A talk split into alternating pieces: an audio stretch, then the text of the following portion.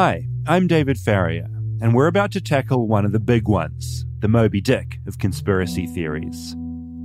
It sits there alongside hidden alien spaceships at Area 51 and faking the moon landing. And it speaks to the very fabric of the United States and what the government is telling us. Or not telling us. It was November 22nd, 1963. Just after 11:30 a.m., President Kennedy and his wife Jackie land in Dallas on Air Force 1. Their motorcade's waiting.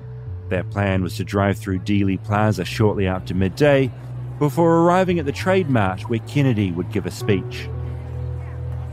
They get a bit behind schedule though, thanks to Kennedy stopping, first to shake hands with fans and then to speak to a nun and some kids. Eventually though, just before 12:30 p.m., his limo enters Dealey Plaza. A minute later, his limo's on Houston Street, driving towards the Texas Schoolbook Depository. But as the limo turns onto Elm Street, shots ring out. How many shots depends on what witness you talk to. Some heard three, others heard as many as eight. Kennedy is hit, and he turns towards his wife, alive and shocked. Then he's hit a second time, taking off a great deal of his skull. You can see Jackie trying to pick bits of it up, and it's all just awful to see, even six decades later. Here is a bulletin from CBS News. The first reports say that President Kennedy has been seriously wounded by this shooting. Texas Governor John Connally is sitting in front of Kennedy and Jackie, next to his wife, and he's hit as well. Meanwhile, police follow the sound of the gunfire and rush to investigate the Texas Schoolbook Depository building, where they run into Lee Harvey Oswald. He tells the police he works there, so they let him run off. And at 1 p.m., President John F. Kennedy is pronounced dead at Parkland Hospital.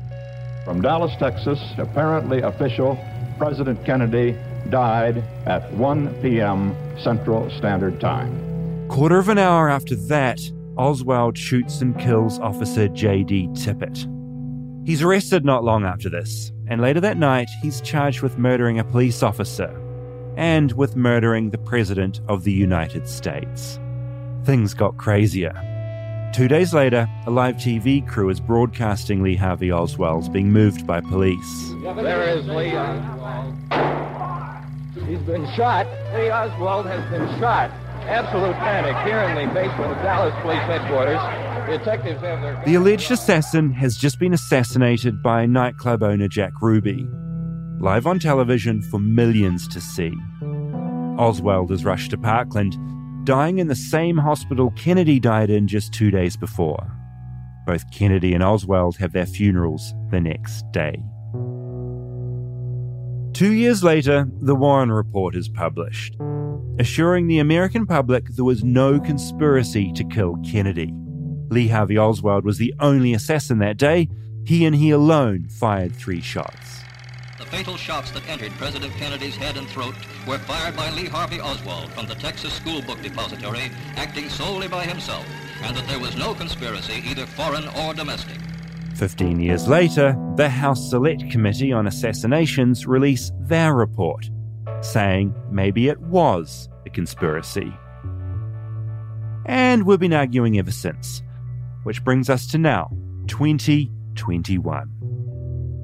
This is the JFK episode.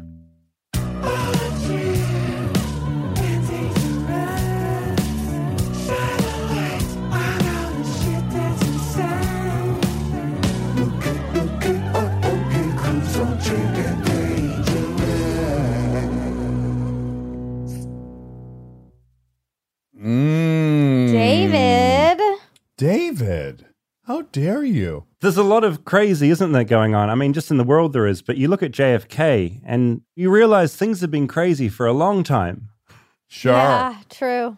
Yeah, we I think we egocentrically always think we're living in the craziest times or the ones that are most certain to end. Yeah, and it's always been that way, and it's very easy to forget. And when I was looking at this week's topic, I was just like, yeah, it's always been nuts, guys. It's always been nuts.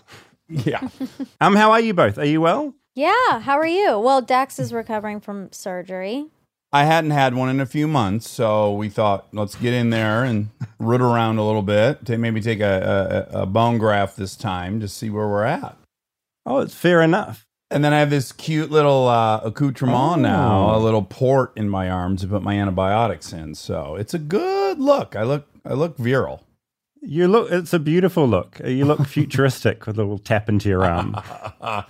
I hope this is the future that we just all live with a port and they've created the designer drug that is there's no downside and then just the perfect mix of euphoria and optimism. I don't have one of those in my arm. The only drama I can report was sort of had a little tsunami in New Zealand, but it's all fine. We're all fine. And we, we went down into sort of a mini COVID lockdown here in Auckland again for a while. So that mixed with the tsunami, it's kind of been an action packed week, to be honest. Yeah. Yeah, but it sounds also like kind of an anticlimactic action packed week. So the tsunami when it did come to shore, what do we what was the rise in sea level? Some little waves hit the shore. It wasn't a big deal. It was all the, it's always the panic leading up to it that's the problem. And I think because we're in lockdown as well, there was some worry about social distancing versus fleeing your homes in case you get flooded. So it was like two disasters at once. If that happened here in America, there is some section that currently would, would rather die in their house from a tsunami out of fear of getting COVID. Yeah, I think I think you're probably right. I think you're probably right. It's funny, I in thinking about JFK and getting that introduction together, I realized this is a topic where I feel like I'm just being swept away in just so many theories and facts. Like this could be a 10-hour episode Ooh. Mm. because I did a JFK tour in Dallas years ago for Dark Tourists and met this guy Robin who gives these amazing tours of the assassination or murder as he calls it from his point of view Oh. of the route that JFK went on. And he's got an old Lincoln convertible and it's beautiful. And hi- his tours are long because he's a, he's a researcher, he's a historian. Also, you know, he's a conspiracy theorist. Yeah. He wears a lot of hats. He wears a lot of hats, but he's been researching JFK for a really long time. And I thought it would be quite good just to talk to him about his take on things because he's like the conspiracy theorist. And so I thought I could talk to him. Did he remember you when you got a hold of him? Like, hey, I shot a TV show. You were on it. Was it memorable for him? Yeah, it was because he was quite nervous to do it. He's very Texan and very reserved. He runs Uh-huh. a funeral home on the side. So that's his main occupation is running a funeral home. And then he does these JFK tours like as an extra job on the side. Wow, he's into the macabre. Yeah, he is. But it's funny because when we were filming the show with him, he was really nervous about what we'd put in. And he was one of the few people that wanted sort of approval and like to see what we were going to put in. Sure. And now you go to his website and it's all over his website. So I, I take Uh-huh. it he liked being in there.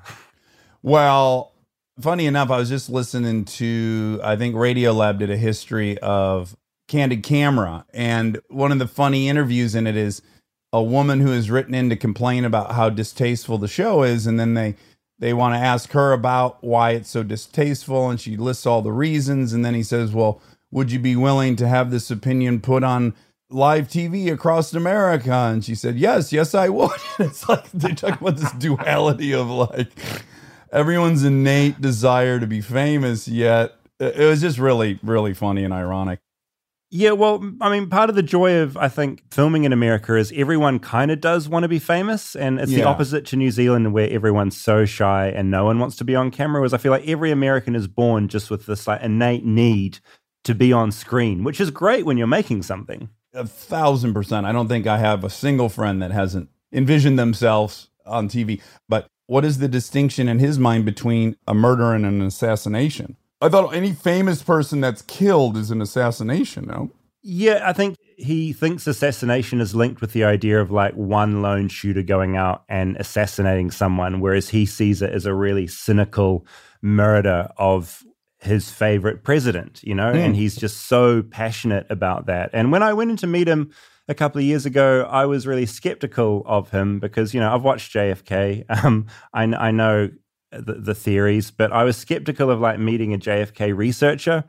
But you know, the first thing I talked to him, and maybe we should listen to that now, is just how he got so obsessed with JFK because it is an obsession. Like he literally gives six hour tours in this car. So th- this is how Robin got into JFK.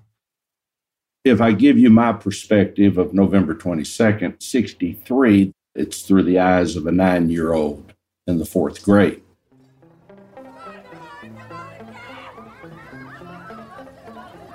That experience I was having, it was a very primitive experience. My class came back from lunch. Our teacher was called out of the room. When she came back in, she was sobbing. She had been given the news, and soon everybody was sent home. Now, that was the experience for every kid in America. And then my experience over the next few days was just noticing that every adult in my world was sitting around a black and white television. This picture has just been transmitted by wire. It is a picture taken just a moment or two before the incident. So, as far as November 22nd, 63, that's the extent of my memories. When I got personally involved in investigating and solving the murder, was in the fall of 1973, 10 years later. And a movie was released that fall on the 10th anniversary. And this movie was Executive Action.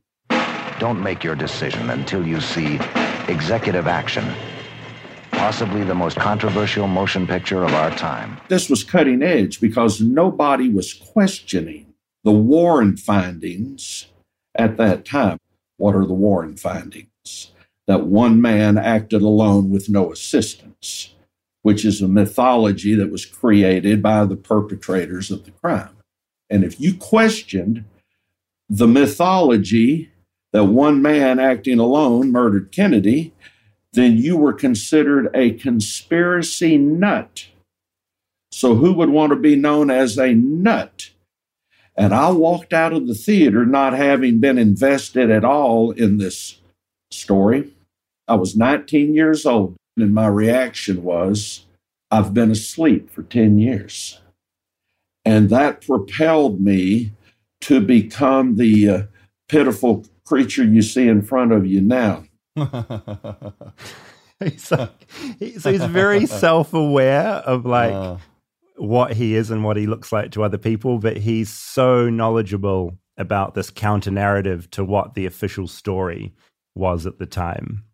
I mean, honestly, whether there was one person or 26 people, like it doesn't change at all the real important thing, which was this great president was killed and he's dead and he's not coming back. To me, it's it really makes me think of like the difference between if your your father dies at 39 of coronary failure because of his diet versus if he dies at 39 because of a terrorist attack like those things feel so different in your head but they're not the reality is you don't have your father anymore that is the focus that's what's relevant i'm happy to believe lee harvey oswald did it on his own there are guys that are that good of shot there's dozens of them in the military there's People have shot people from 1,500 meters. That is a mile. They can shoot someone. But again, if there was three guys, if two dudes were in there preparing lunch, what does that matter? Yeah, I mean the the fact is, yeah, we're all walking around in the same world, and it doesn't affect Robin's day or my day or your guys' day in any way at all. But I guess the counter argument to that is that it paints this huge portrait of whether the government is telling us the truth or not and whether we can trust them with that and with anything. Because if you can't trust the government and the Warren report on who killed the president, how can we trust them on anything, whether it's like COVID or do aliens exist or any of these things? I totally agree with that. That is actually not my point. I'd like to put a distinction around what you just said and what I was saying. So, yes, if there was a state involvement, that's completely relevant. But whether the state involvement employed two people, three people, seven people, or one person, who gives a fuck? Now, what's interesting is yes, did Russia fund this? Okay, that's interesting. Did Germany fund this? Did the CIA fund that? That's that stuff's legit. But the number, who cares? Yeah, the details involved, and you hear Robin and other researchers like him talking about like skull fragments and entry wounds and exit wounds. It is just this all consuming thing. And I guess you could say the same for people that are digging into any conspiracy theory, including the ones that have come up recently. Like it's fun exploring like every little stupid detail and you feel like an expert. And then you get invited to give talks on it, and it creates like this life for you almost. And I mean, he's got this whole tourism business built around his expert knowledge of JFK conspiracy theories. So it's like a lifestyle choice almost. I think there's also a more global human thing, which is like why someone would kill this beautiful man defies understanding. So it's almost smoke and mirrors. Like, if well, if I can understand every aspect of it, every single bit that went into the sausage, I will then understand how this could have happened. But I don't believe that can be answered. Like the sad, unfortunate, the tragic, this should never have happened. How could this have ever have happened? Won't be answered in those details for me. Absolutely. Yeah, absolutely. And speaking of, you know, Oswald, we know is this guy who defected to the Soviet Union in like 59. Again, I can't imagine being obsessed with this topic, but had it happened in Milford, Michigan, I bet I would really be obsessed with it. Like the notion that the president came to his city and it happened in his state. I do imagine that gives it some more significance in your life. Yeah, and I guess when locations are mentioned, like the school book depository, you know, you know exactly where that is, and like you've driven down that underpass before, so it all hits. So all the rest of us are kind of like, oh, who cares about the grassy knoll? If Yeah. you've like walked there every other month, then you probably do care about that stuff. It like it hits you in your soul as opposed to just your brain. Also, like, how could this happen is one question. We all experience that, but how could this have happened in my town? Like, there's like another craziness to it. And no, there's so much craziness to this as well because, like, what's so amazing about this is that it was caught on film. Like, you can watch this assassination on the Zapruder film as many times as you like. And I, I think it was sold now. They added it up. I think it's worth about $16 million. That's how much the government paid to put it in the archive. So it's a very expensive short bit of film. But not only that, also caught on film live was the assassinator, Oswald, being assassinated by Jack Ruby. And I want to talk about that later because the Yeah. fact that was broadcast live a couple of days later, it's outrageous. Like there's so much crazy timing around this story that that gave us so much footage. It, it was one killing away from being a Simpsons episode. Like, if Ruby had been shot on his way into court by a stewardess, mm-hmm.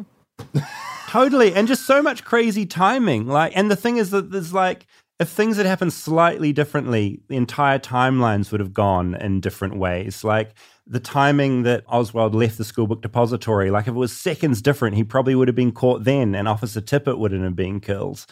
There's so much crazy timing that had to be perfect. The fact that Jack Ruby, who killed Oswald, just wandered into the police station 30 seconds before Oswald appeared and was just like, oh, there he is. Might kill him. It's Oh. Yeah, crazy, shit. But I just want you to hear about the alternate version of Oswald from Robin because I found it really like fascinating. Who is Oswald? He's an agent of the Central Intelligence Agency, and he has been since 1959. Oswald morphed from being a Marine to going into intelligence work in 1959. Oswald was never a communist. Oswald never hated America. He was a patriot. And our government sent Oswald to Russia. He was trained by our government to go to Russia and be a spy. And that our government returned Oswald to the States in 1962. Oswald is working in that building because one of the people above him in the CIA told him to apply for a job there. He had been working there about six weeks. Oswald's in the building. He had nothing to do with firing a rifle at the president. As a matter of fact, Oswald did not fire a rifle that day, and the FBI knew that by Friday evening. By Friday evening, this is November 22nd, the FBI knows Oswald didn't fire a rifle that day. They performed a paraffin test on Oswald at Dallas Police Headquarters. He failed the paraffin test. But if a person has fired a rifle and they're given the paraffin test, gunpowder will show up on their face. Oswald failed the test. The FBI knows that by Friday night, which means he's innocent. But the FBI agents that performed the paraffin test on Oswald, their boss, J. Edgar Hoover, is one of the conspirators. And it is Hoover that is determined to create the lone nut mythology. Hmm. He's, Interesting. he paints he, he paints a real picture. Like he's so passionate about this, and he gets so wound up about this whole lone gunman reality. when you're listening to someone like that and he's very authoritative when he speaks and he's very persuasive so i'm thinking oh, what part of this is is the facts and what part is he? Yeah, what's proof? Yeah, just really quick to the paraffin thing. Does he does he deny that he shot an officer on the way out? Yeah, he denies killing an officer and killing the president. Okay. He sort of just blankly denies everything. I actually was reminded of a fact about him, which I'd completely forgotten about. In April of that year, he tried to assassinate US Major General Edmund Walker. So they only found out about this after he had killed the president, and then they investigated him more. So he'd tried to assassinate someone before. This wasn't, you know, he he really was known for uh, not being a big fan of America. Where's the evidence that he was in the CIA? Did Oswald say that? It's, honestly, it's so complex to get into, but it's like a whole lot of disconnected sort of ideas and maybes being connected up into various supposed truths when they're really not. But, you know, he, hmm. he took a lot of trips around the world. He was off to Cuba, he was off to Mexico, he's off to different embassies. And depending on like how you read into that, depends on what theory you come out with. Hmm. I'd be remiss if I did not mention and remind listeners that our good hmm. friend Gordon Keith owns Oh, yeah. his bathtub. That's right. Yeah, owns, Really? um, Forgot about that. yeah. In fact, we probably should have connected you.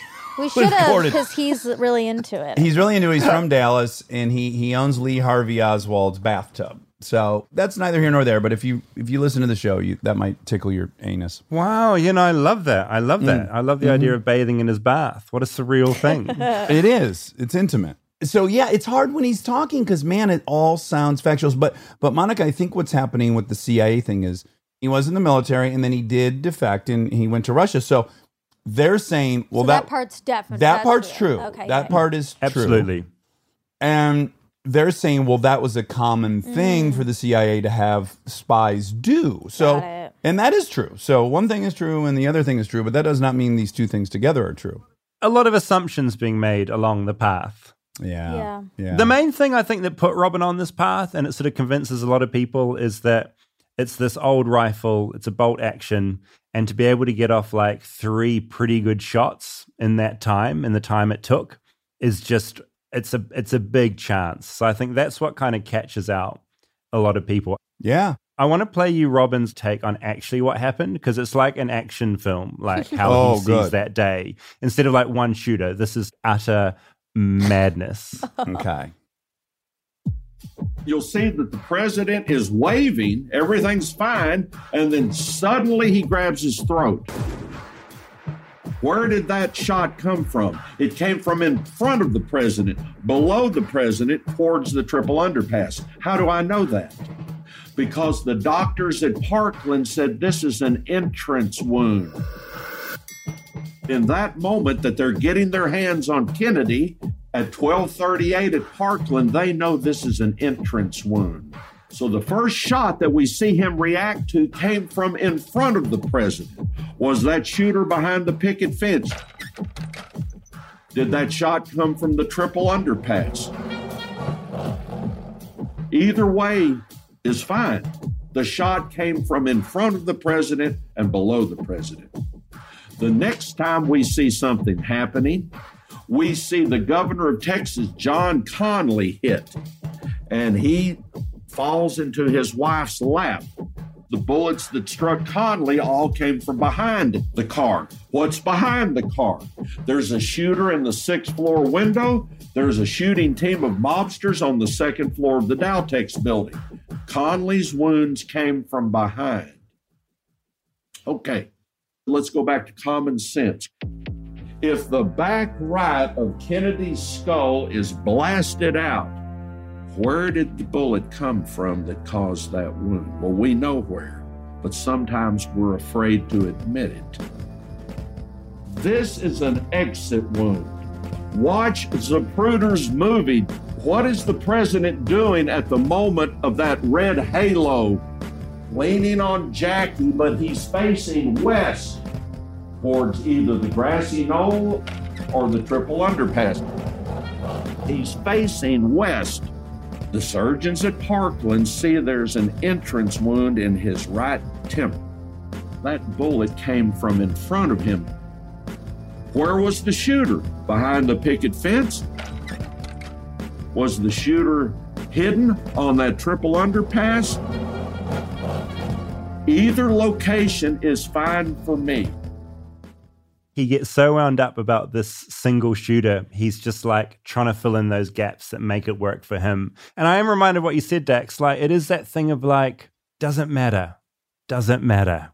You know, it's this is paralleling 9/11 a little bit in that people don't like the physics of how the building fell. And again, that's assuming they've seen a building of that size fall and they're comparing it to that. But uh, we've not seen a guy's head blow up like that uh, in a moving car. And I think they're just assuming that they know how it was supposed to go a little more than maybe you can know how it's supposed to go. I, I, I understand ballistics. I understand that a bullet makes a smaller wound at the opening and then it flattens out inside the body and then rips a bigger hole out the back. But was his head turned a little bit? I don't know. And that's the details that people just get so obsessed with. And you're right. We saw this with 9 11 as well. Like the littlest detail becomes a 40 page monologue about one specific thing. And mm. you end up with a scenario that potentially makes even less sense than the idea of there being a single shooter, in my mind. Well, when he threw out there's mobsters on the second floor and there's a, a team of shooters on the sixth floor, and then you, we got a lot of characters.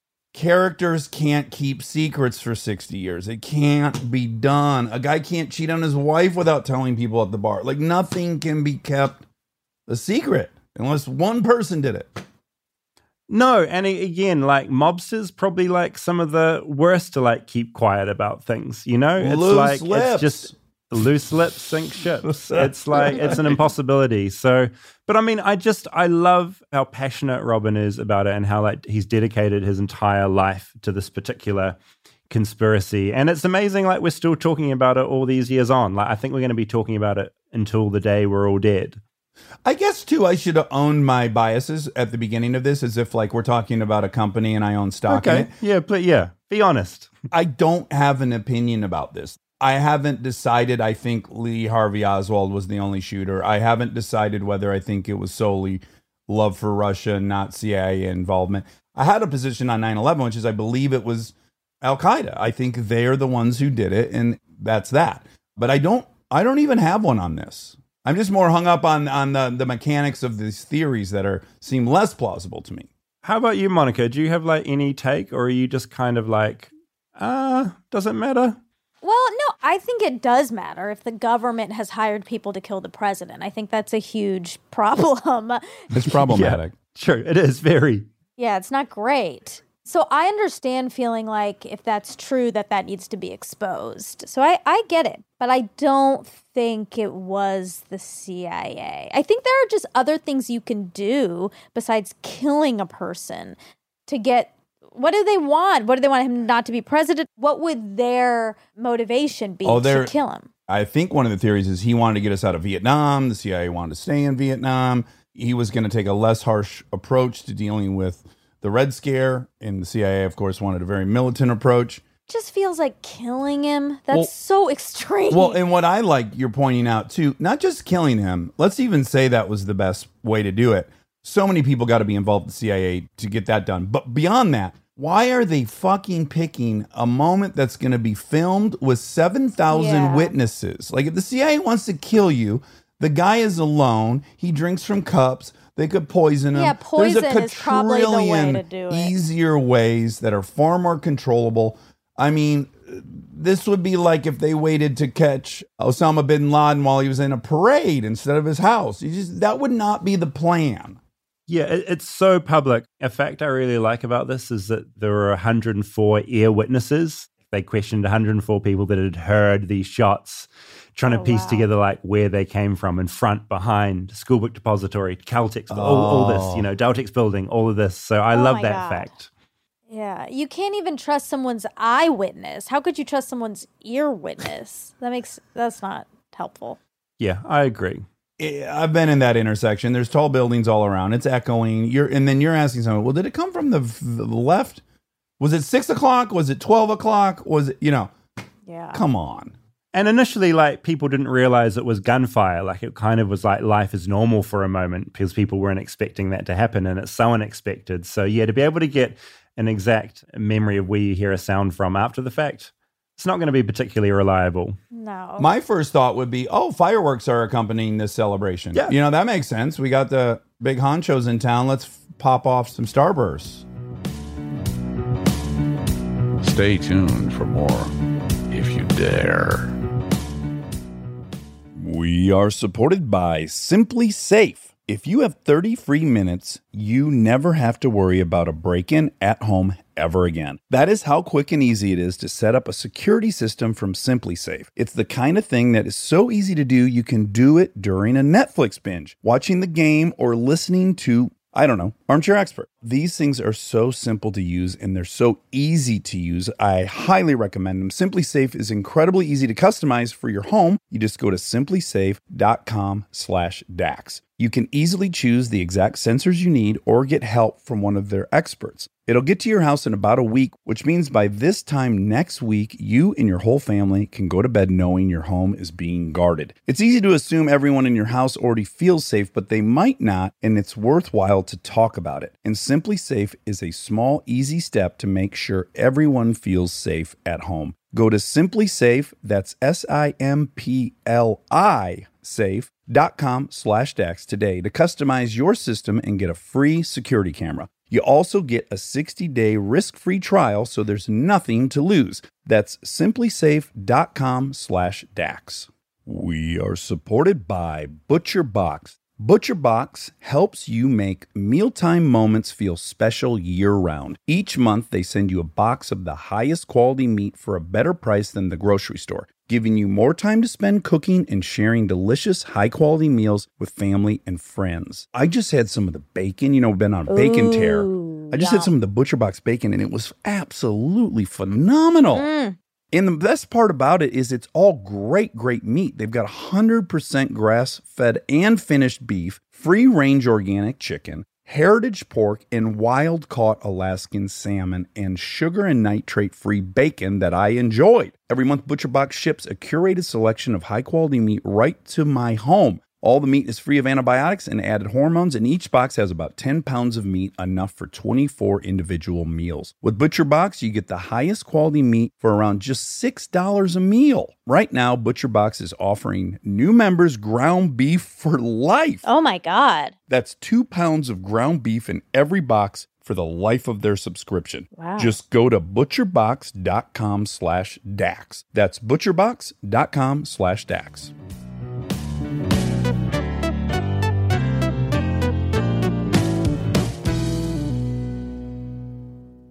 Another of my favorite things was there was a guy there pictured with an, an umbrella. You can see him in the Zapruder film. And that was like a big mystery. Like, why do you have an umbrella on such a beautiful day? It must be a mystery. And so the conspiracy theory is it was actually a dart gun, which he fired from the umbrella, which hmm. froze the president. And that let Lee Harvey Oswald get his shot, his kill shot in because he was Oh paralyzed. God. Like, so they've borrowed that from the penguin in Batman. That's literally where they got that idea. The It's, it, penguin. I Oh my mean, there's so many wild theories, and it's all it was. He was there to protest. He was just there to be like an a hole with his umbrella, like to put up. He was just there to be a pest. Mm. Oh wow. The other part of this whole JFK thing that I really love, that I don't think gets talked about enough, is the murder of Oswald by Jack Ruby, this nightclub owner. Because the fact that you've got someone, a man who's assassinated the president, there needs to be a trial. Like he, all these questions why did he do it? Was there a conspiracy? Did he act alone with other people? For him to suddenly just be killed when the police knew that there were death threats that had come in, and yet somehow they left him that exposed on live TV for Jack Ruby just to wander in and kill him. That to me is almost madder than the assassination. I agree. Although people are weird. People make stupid decisions because they want their police department on television and shit. You know, I, there's weird motives for these kinds of things. And maybe back then they weren't as on top of it. No, well, I wanted to figure that out. And I feel like I spent so much time talking to Robin, and he certainly had a very conspiratorial side. But Dan Abrams, who's ABC's chief legal analyst, he's got a book coming out called Kennedy's Avenger. And it's all about Jack Ruby and the Jack Ruby story. And so that's like the first thing I said to him was like, who was Jack and like why did he do this? Like what went down? Do people think he was a part of the conspiracy? Like he's also CIA? Oh yeah, the person that silenced the killer, he was definitely part of the conspiracy. And when some people think like the mob was involved in the killing of JFK because of various machinations, of course, when Jack Ruby, who had sort of links to mobsters, absolutely part of the conspiracy. But this is Dan, who's like the opposite of Robin. He's like Robin's yin to his yang almost. And this is what he said. The FBI had warned the Dallas police. They'd gotten calls, people threatening Oswald's life. So they went through all of these efforts to protect Oswald. They changed the cars that they were going to use to transport right beforehand. They had a decoy. There were all these things that they were doing.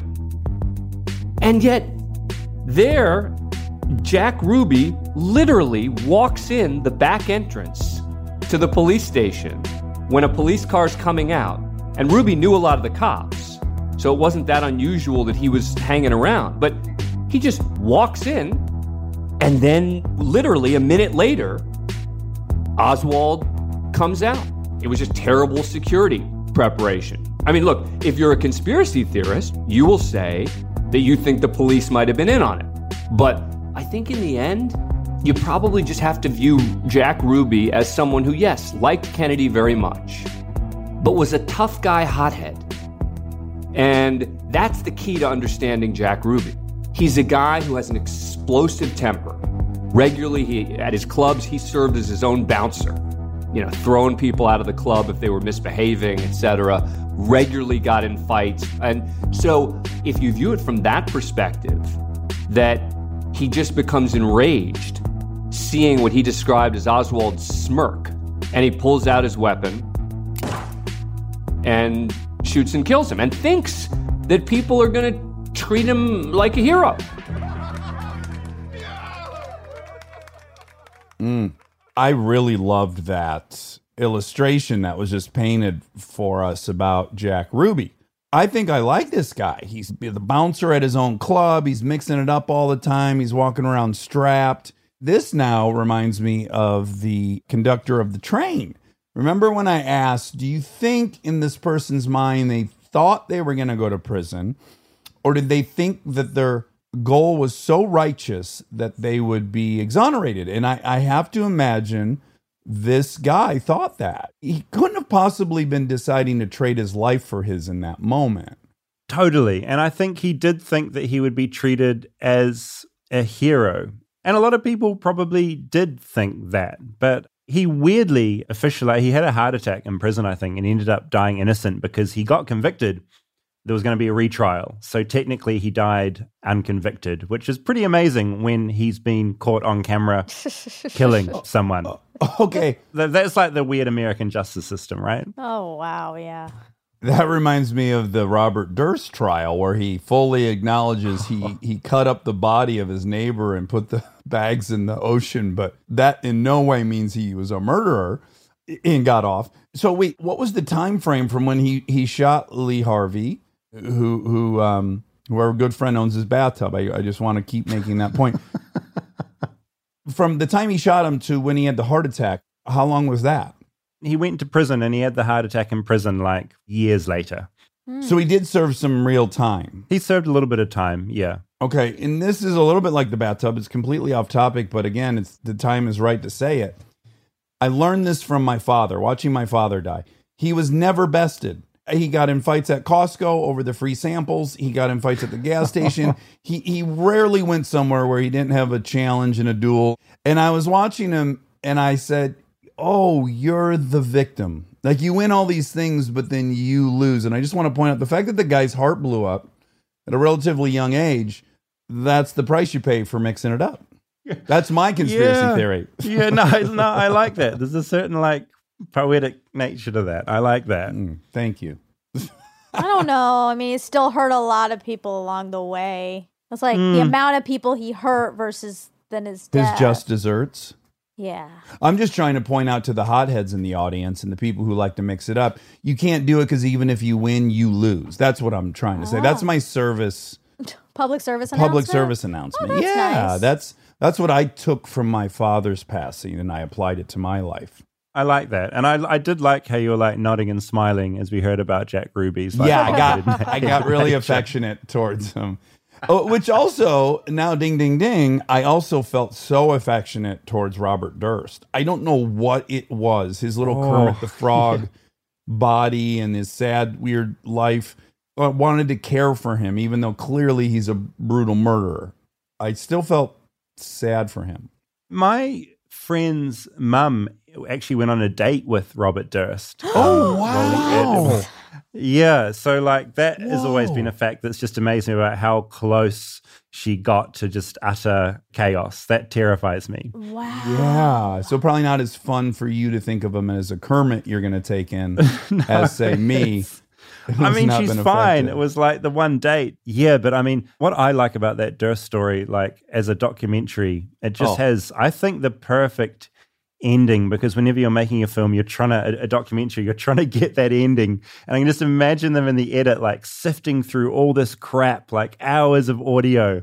And then to get that one bit of audio, like I don't want to spoil it, but holy shit.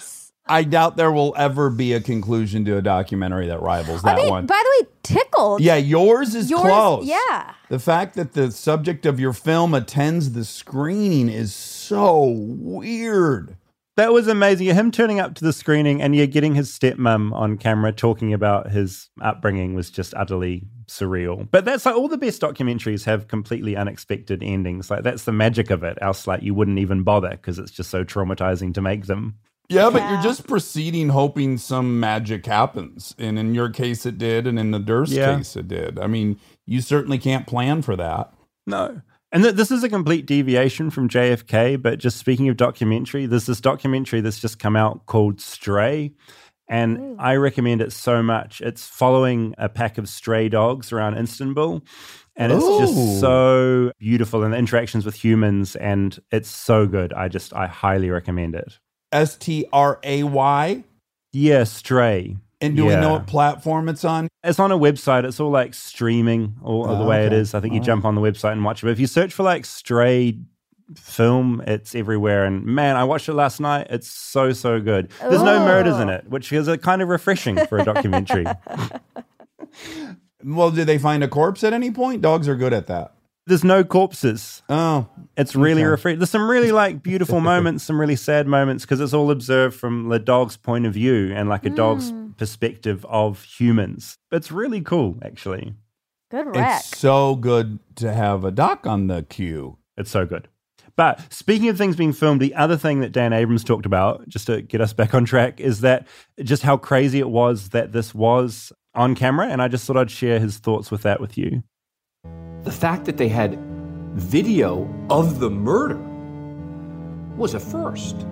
That you're introducing into evidence in the trial the event itself on camera.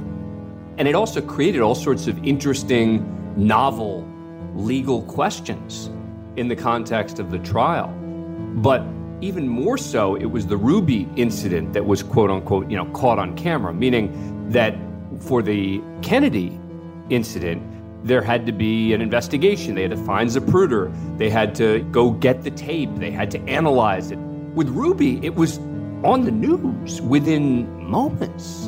And there's this guy stepping forward and shooting Oswald. He's been shot. He's been shot. Lee Oswald has been shot. There's the man with a gun. It's absolute panic. So you would presume that when you watch a guy walk up to someone and shoot him in the stomach, that it's not a complicated trial. There is no question about it. Oswald has been shot. And you would be wrong. This ended up being a very complicated trial. One of the challenges in this case was what was the defense? And initially, the defense was actually a very strong one, in my view, which was going to be that it was a moment of passion, that uh, Ruby was just totally distraught about the Kennedy assassination. He sees Oswald, he jumps out, he shoots him. If that had been the defense, the most he really could have gotten would have been up to five years in prison. And he probably would have been released within a few. But that's not the defense that they pursued. Instead, they pursued an insanity defense to try to get him completely acquitted, not guilty. And that became quite an endeavor. After the trial, it becomes clear he hated the defense and that he really just wished that they had gone forward with the defense, that he lost it for a moment. The lawyer, Melvin Belli, who was really probably the best known lawyer in America at the time, but he was a personal injury lawyer. He became so famous as a result of this case. He was already very famous. He ended up in the following year being in an episode of Star Trek as a bad guy. And then he actually auditioned for The Godfather for the role that Marlon Brando got. Oh, wow. Oh my God. Ding, ding, ding. Everyone wants to be famous. The role of Marlon. Wait, Don So Corleone. you've got Jack Ruby's lawyer as a that bad feels guy less Star believable than the 20 shooters. Oh my god. No, but like Oh. it just it's another reminder of like how unlikely everything in the story is from like the timing of things to the fact it's all either broadcast live or documented. And the fact that like yeah, Jack Ruby's lawyer wanted to go and be like an actor and was an actor afterwards. Ha. also, it is, it, you know, it's just worth reminding because I think now we're more accustomed to seeing videos of horrific events. And this was just the first time. Novel. Yeah, it was the first time and then the last time for a long time. Proprietary. Yeah. Did um, Bobby Kennedy get shot on? Was that recorded? I don't know. That's a really good question. Yeah. I should know this, but I don't. And I am reminded now as well that, of course, JFK Jr. is now subject of endless conspiracy theories since he died in a plane crash in 99. There's conspiracy theories about that. Yeah. Oh, yeah. So Oh he is my apparently still very much alive What? and Mhm. is spotted in the background at Trump rallies. No, That's a thing. no, no, no, no. He no. loves- He's so handsome. Everyone would. we would know if he was alive because everyone would be talking about it because he's so handsome. Well, we were just talking about this. We were trying. I was trying to like figure out Monica's type the other day, and I said, "Is it is it like the Kennedys?" And then she lit up like a Christmas tree. Used and now, to be. Used to be. What put you off? Well, he died. Okay. But if he's still Yeah, alive, well, I got good ouch. news. I wondered why you seized on that so strongly, but it was the attraction to him that was the He's so handsome. yeah, that could be eternal, Monica. Your attraction to him. It, it doesn't have to be. It could be rekindled if he's alive for sure. Yeah, That's well, true. I got some bad news for you, and that is the man that everyone thinks is Kennedy now looks very different. Um, weirdly enough, um, That's yeah. to How JFK strange. Jr.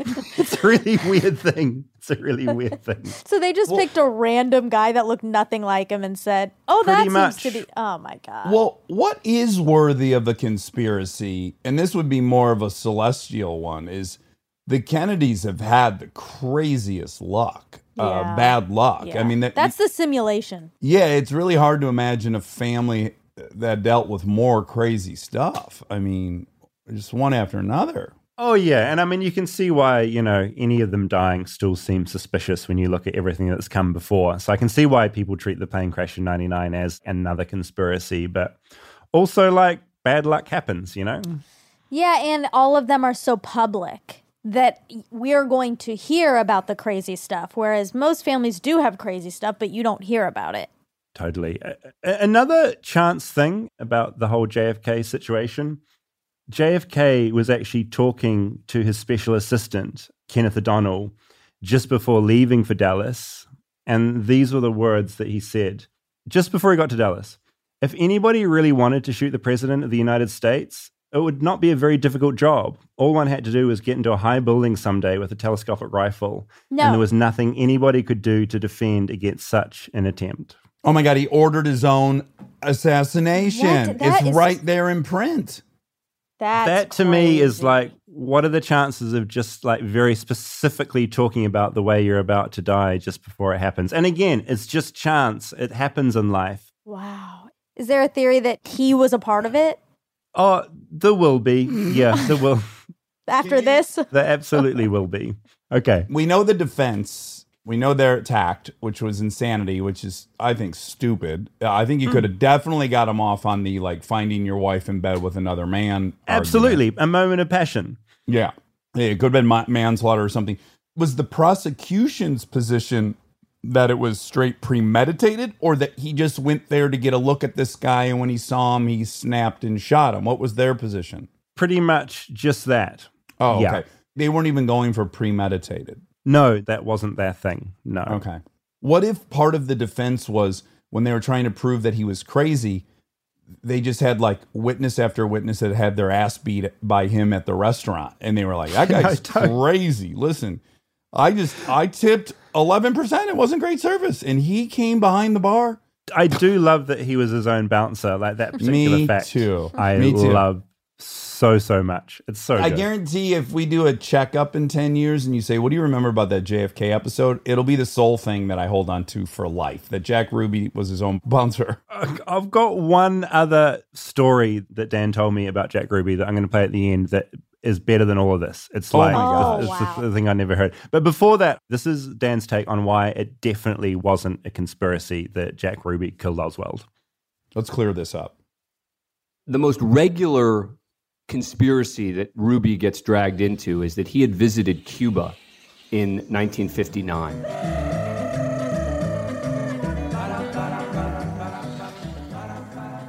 And there was a well known mobster who was in prison there at the time. And if you believe that the mafia was behind this, then you can try to link Jack Ruby through his sort of low level mob connections. You know, he'd been from Chicago, where, again, he knew some mobsters, but, you know, you talk to the people who really knew him, and he was actually more focused on pleasing the police than he was on trying to ingratiate himself with mobsters or, or the mafia. Look, if there was a conspiracy, right, if Oswald was involved in a conspiracy, that certainly magnifies by many times the chances that Jack Ruby was involved as well. But I view it from a different way, having written th- this book about Jack Ruby. The evidence that Jack Ruby was somehow involved in a conspiracy is almost non existent. There's no way of all the people, blabbermouth Jack Ruby, who always wants to be in the center of everything, is going to be the guy who they're going to hire to quote unquote silence Oswald. And the most compelling piece of evidence as to why Ruby could not have been involved in a conspiracy is that Oswald is shot at 11:21 in the morning. Oswald was supposed to be moved at 10 a.m. They had told the media that Oswald would be moved at 10 a.m. So if you are Jack Ruby and your assignment is to kill Oswald, you're going to be there at 9 a.m., 9:30, certainly by 9:58 a.m. when Oswald is supposed to be moved. If you are going to be there to kill Oswald, Jack Ruby goes to a Western Union at 11:17 a.m. to send $25 to a dancer who worked at one of his clubs who needed to pay her rent. There is a receipt from the Western Union stamped 11:17 a.m.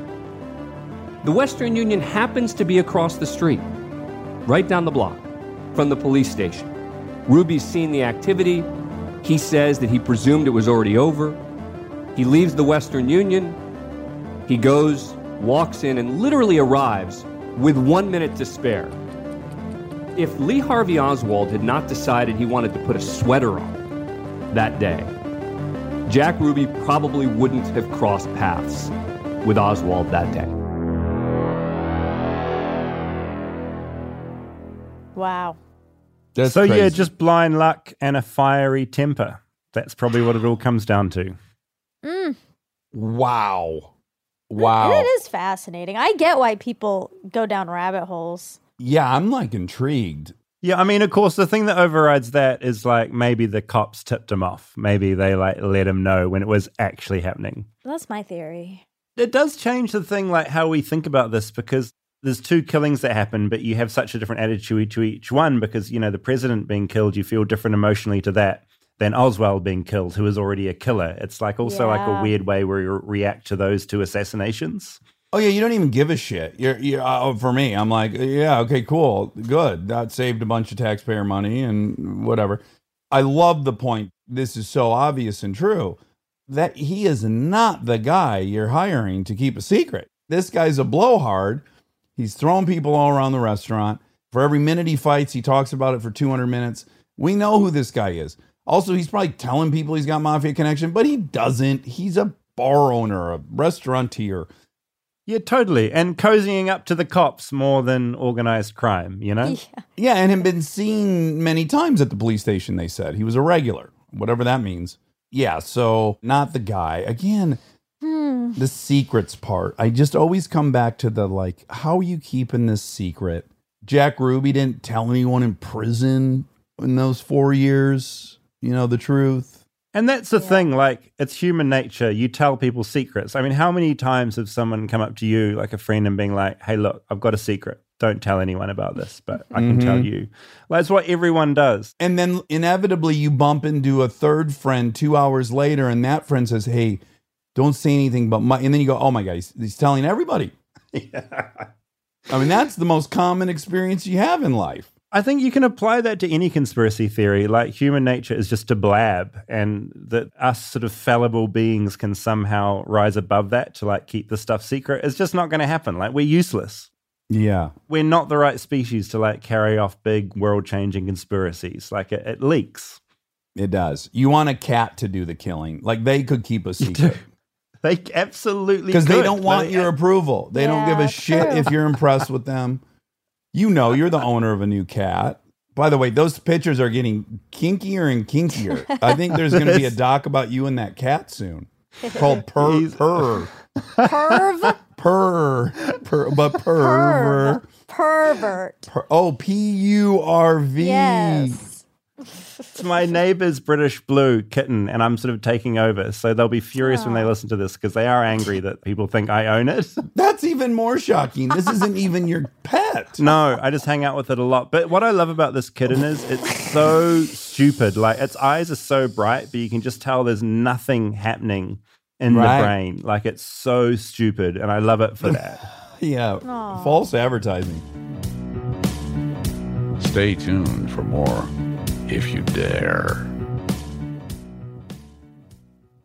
We are supported by Paramount Plus. What the hell happened to Harold Heaven? Now streaming exclusively on Paramount Plus. For heaven's sake, a true crime documentary series so mysterious, so puzzling, it can only be solved by two amateur detectives. In 1934, Harold Heaven vanished from his remote cabin in a small Canadian town. Police dredged the lake and searched the woods, but no body was ever found. Now, 87 years later, his great great nephew Mike Milden and his best friend Jackson Rowe will attempt to solve this extremely cold case. Using the accounts of family members, tips from quirky locals, and a total lack of crime solving skills, they'll scour this frozen Canadian wilderness for clues to Harold's disappearance. These two friends will go to hilarious lengths to investigate the many theories that have been a part of the family lore for generations. Everything from drunken road workers to scheming land developers. Someone in this small town knows the truth about Harold, and they're determined to find it. The new true crime documentary series, For Heaven's Sake, all episodes now streaming on Paramount Plus. We are supported by CarMax. Learn about the new Love Your Car guarantee from CarMax at CarMax.com. There is nothing quite like the joy of finding the right car. You know it when you feel it, but that takes time. You need more than just a 20 minute test drive around the block. Well, with the new Love Your Car guarantee from CarMax, you can take your time to get to know your new car so you can be sure that it's the right car for you, starting with a 24 hour test drive. At CarMax, you can take it home and try it out. Put in the car seats, get the dog, drive it to work, to school, and to the grocery store before you buy. Make sure it fits in your garage and your lifestyle. And if it feels like true love, you can buy with confidence because CarMax has you covered with a 30 day money back guarantee. You can take a full month and up to 1,500 miles to love it or return it for a full refund. So don't just buy your next car, love your next car at CarMax. Learn more about the new Love Your Car Guarantee from CarMax at CarMax.com.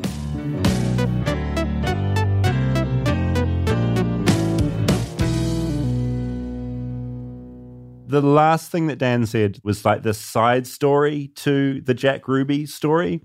Yeah. And it makes me think that Jack Ruby should be the subject of some amazing feature film. This particular little side plot blew my mind. And this is what he said so the world is at the Jack Ruby trial. There's never been coverage like this before. International coverage, people from all over the world are there. There is a jailbreak that occurs at the courthouse.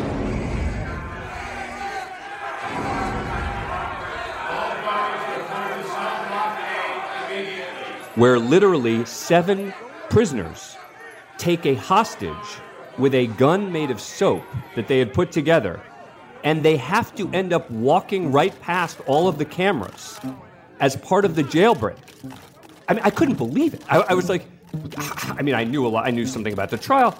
I didn't know about this jailbreak. And think about it the media is all there, so it's all caught on camera. I mean, in the book, we have a picture of one of the prisoners with this gun being held to the back of a woman walking out of the courthouse. There were seven prisoners, five were captured pretty quickly, and two of them escaped. So that was the most shocking thing to me about the Jack Ruby trial. Oh my god! But What again, is like this another, story? I know, like every Was little it a branch. full moon in Dallas? I know every like the domino effect that happens since this assassination, just crazier and crazier. And imagine being those prisoners that are like jailbreaking. You've come up with this amazing plan of like making this fake gun with soap. Mm-hmm. And then you just don't bet on there being a row of cameras live broadcasting. the biggest media everything. event in the history. Oh my Uh, god! Were there bullets in that soap gun? Like, why was No. anyone no, no, scared? no of- bullets. It just uh, looked no, like a gun. Just looked gun. like a gun. They probably put Oh my shoe God, oh my God, oh polish my all God. over it to make it black. Oh my god! Yeah, and it just made me go like, you can't write this stuff, right? No, right? you can't. So, okay, now here's where I would say a media circus could work in your favor because talk about a distraction, like l- light off a distraction. No one's looking, everyone's looking at wherever the cameras are pointed. So if you could, you could have probably been riding an elephant through the room and no one would have noticed. So in Oh, that way, absolutely. it's genius. Okay, I have a new theory. Oh my God, this is exciting. Okay, the CIA Ooh. did hire Oswald, then did hire Ruby, and then hired those jail people. Well, you know, convinced them somehow to escape at that time so that Ruby could then escape in the middle of all of that commotion, but then he just didn't do a good job escaping. Oh. And ah. so he's Okay. That was a recon mission that didn't. Yes. Okay. No, I Huh. like that because you're explaining all these events with the one master theory, trying, I'm and that's trying. like that's well played. But Ruby was just too useless to like follow through with the whole thing. Does anyone incorporate that aspect of this story into any of the popular conspiracies? That they're not aware of that whole event. I haven't come across it. No, I think Dan was really surprised when he came across this jailbreak story because it's just like another weird sideline of the main crazy event. But I think like what you were saying about it being a distraction with all the cameras. I was in Sydney when the first Borat film came out. Mm-hmm. And I was outside the Sydney Opera House, and Borat was there, and like the media in Australia had all turned up to film Borat because it was a particularly big deal then. And I'll never forget, there's this photo of all the cameras on Sacha Baron Cohen's character Borat. And off to the side, you can see Kanye West just stood there, and no one noticed him because everyone was focused on Borat. Wow. oh wow, that's exactly why I married Kristen, so that everywhere we walk, they're all staring at her, and I can just like pick my nose and fart in public, and no one catches anything. Yeah, it is kind of magic. Just position yourself next to someone who's just so insanely well known that everyone just sort of like blanks out. But we're so single vision, aren't we? Like we're locked onto one thing, like a press conference. We don't see a jailbreak happening in the background. As guys are bumping into you. we're so basic. Like we can't keep secrets and Yeah. we can't look beyond our small, narrow focus. Yeah. We're so messed up as the human race. The aliens are regularly embarrassed for us as they watch uh, the circus. Oh yeah, whoever life. invented the simulation is just being like, this is the dumbest simulation I've ever made. Like they're not going to believe this is real. This is ridiculous. On that topic, are we going to do a simulation episode? I think we should. Yeah, this will be the first one that that Monica and I are fully enmeshed in. Like we could be the people you interview. Yeah, have you seen A Glitch in the Matrix, the new documentary about simulation theory? No. Yeah, you should watch it. It's from a guy, he's made a really amazing documentary about like crazy theories around a Stanley Kubrick film, The Shining. Mm. Oh. He breaks down like big ideas using found footage. Okay. But his latest one is looking at basically people's experiences of having a glitch in the matrix where our imagined reality glitches. Mm. You know, it's pretty persuasive argument for it. So I think we could touch on that. Oh, that'd be interesting. The first one we believe in. And that almost comes down to that idea. Yeah, it's going to be the breakthrough. It comes down to that idea, though, of like, doesn't matter. It's like, doesn't matter if Oswald acted alone or whether it was, you know, the, the scale of the conspiracy. And, you know, doesn't matter if we're in a simulation Yeah, or it's exactly. real. Like, doesn't matter. Well, I can tell you, obviously, hour to hour, it doesn't because you can't tell the difference. So, in that way, I agree with you. In the way it's very disappointing is I'm writing a story about my life and I like the story, and I'd be pissed to find out I had nothing to do with the story. But it's probably good for you. To It's be not good. pissed. I don't think it's good for us to be like writing this story of our lives. Well, we do. We, uh, we're all. That's I- exactly how we make sense of our we lives. We do. We make narratives, but I think a Buddhist would say, "Don't do that. That's actually not good for you to do." Oh, that. sure. I think it's ego for sure. Yeah. But I do think it's okay for me to be proud of having been dyslexic and then graduated from UCLA. Like, that's something I like about myself. I tried, I doubled down, I worked hard. Now, if I didn't do any of that, I only had dyslexia, they hit a button, I didn't even have it, and it was easy to go to UCLA just so I could have that story. That's, you know, it just takes away all the uh, pride of any of the achievements any of us have had. Yeah, that's the thing. And I guess it depends a bit on whether it's like a preordained simulation or whether within the simulation we still have AI and are capable of still making their own decisions. So while they're not real decisions, your digital self is still making them. Yeah. So it might not all be a loss. And then one upside is you if you're Jack Ruby, you go, I didn't kill that guy. I can't even take credit for it. That was the role they gave me. Yeah, I mean, if simulation theory is real, it opens up a real problem for the courts. There's no doubt about that. But it's the other thing of like, I know the, the more I look at, I mean, it's interesting talking about simulation theory, and we should do an episode on this. But when you look at all the stories we've been talking about, to the, the assassination, to Jack Ruby, to all the side stories, like, what are the chances that that is actually real life? Like, when you put all those Yeah. coincidences together, it seems very low. Yeah. Yeah, if you're an odds maker in Vegas and you go, hey, uh, here's our prediction next Sunday, president's going to get shot, then the assassin's going to get shot. There's going to be a jailbreak. The assailant will have just wired $25 to one of his employees for, quote, rent. There's a soap gun employed. Uh, what are the odds that, well, you know, if you bet a dollar, we'll pay you $2 trillion. That should be the odds of that. But again, that's the joy of real life. Like we Yeah. couldn't have predicted like any of it, and I mean that's part of the joy in it. And I'm always like, I've never written like a script, and I don't really understand Hollywood very well. But I think when they write amazing plots for films, they must have to like always make it less realistic by making it what seem more realistic. Do you know what I mean? They're always having to pull it back in. It Else is you wouldn't weird. believe this stuff. so often in life because we are in show business we're in a real life situation and one of us will say oh if i was directing this i would be like that's way too much prop department. Like no one will believe there's this many eggs on the table or whatever. We're always commenting on like when when something's been poorly set, set dressed or like the plot There'd is never too be this many convenient. eggs. This is There crazy. was a great meme at the beginning of the pandemic. Let me see if I can find it real quick. Please do. I do like how much you like egg stacks. Like you are a big egg man. Well, you know, it's one of the great heartbreaks of my life is I can't eat them. I'm allergic to them and I fucking love them. Oh, I didn't know that. God. Yes, if I pound eggs, my knee, I have arthritis and my knees will start killing me. Oh, that's so like- annoying. It is such a more simulation. Like they need to give me this little bullshit hurdle. Like they're still gonna let me be famous and stuff and tall. Uh, But they're no gonna like, but but we don't want you to be too happy or you want to appreciate it, so you can't eat eggs. Okay, here it is. I found it. Okay. This one is the writer's room for 2020 is terrible. You don't put a small earthquake in the middle of a race revolution and a pandemic storyline. also, you don't just introduce murder hornets in like the third episode and then do nothing with them. Take a workshop 2020. but yeah, that's that's real uh, life. Yeah, it's so true. Just really quickly as well, I just keep thinking of documentaries. There's a documentary my friend Michael made about murder hornets. It's so good. I think it's just called Attack of the Murder Hornet. Ooh. And it oh. tracks down these kind of like bumbling but passionate specialists that were called in to find the main big nest of the murder hornets. And it mm. is thrilling.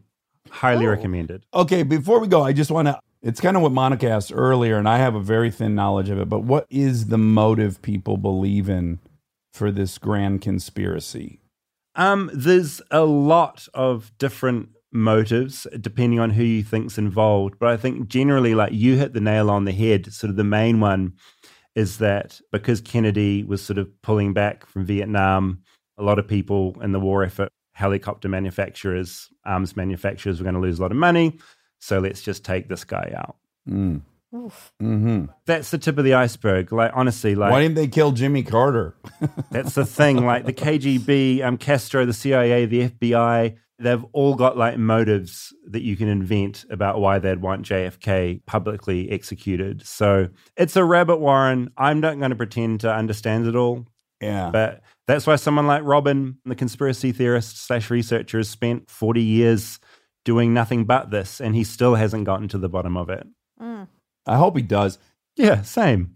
Yeah, I, re- I really do. I do. I do. I hope he has closure in this. Eva ever are in Dallas, his JFK tour in the limo is extraordinary, and he will just talk your head off for hours. He's a really beautiful man, and I don't know if I am with him on everything he says, but as far as dark tourism tours go, I'd say like it is a really good one. Cool. Well, I think you, this is where you and I diverge. We have some similar interests and some similar proclivities, but I think your aptitude, your willingness to be captive in a vehicle while someone's talking, that to me is paramount concern. That's really high on my list of things I would really not want to be involved with. No, you want to be involved. I mean, that's why you're so good at what you do, both of you. Like, you want to have a conversation. You don't just want to be talked at. I don't want to be talked to, and I don't want to be in something I can't exit. Yeah, his tour would be like your version of hell. It yeah, honestly would I don't want to be a passenger. I don't want to be fucking lectured to. I don't. I want to be able to leave places. Yeah, it's. A, I feel like Larry David on this topic. No, no, that definitely. Please don't take Robin's tour. Everyone else is probably going to be okay. You'll love it if you love being captive and lectured. There is no better lecture. Last thing is there's a mafia one too, and does it date all the way back to Jack Kennedy because he was a famously a bootlegger? No, it does. And I'm not going to pretend to know the background to all of that because I Yeah. actually don't. But yeah, the mafia involvement is all family related. Okay, all right. Well, I came up with a th- great theory, The best I've heard yet. so I hope everyone adopts that. Yeah, I mean that's it's going to be your responsibility once you start getting these followers, Monica. You're going to have to put up with dealing with them now. Do you want to label it something? I think it needs a name. Shit. The correct. The correct Theory. theory. the correct one. Yeah. Okay, I think that's that's great. what we'll go with. Yeah. Why be obtuse? Call it like it is. Yeah, the correct it. theory. I back you. I back you all the way. David, we we love you. I wish So we did these to talk to you, more. yeah. You're so you're so pleasurable to talk to, and that is consensus. I'm coming over to America mid April, so I'm feeling excited. I mean, I've been there before, but I am sort of going to be settling in for the rest of the year. So I'd really like some, maybe some like tips on where to eat and how not to get knifed, you know, that kind of thing. I'd really appreciate We'll arm you up. that. We'll ar- we'll arm you up pretty good. It'll be nice. Turn me into an American. Give me weapons. All right, I love you, David. Love you guys too. Let's talk other madness in the future, simulations and aliens and other conspiracies and cannibals. I'm I'm down for it all. Oh, yes. yes. Bye, you too. Bye. Bye, buddy. Boy.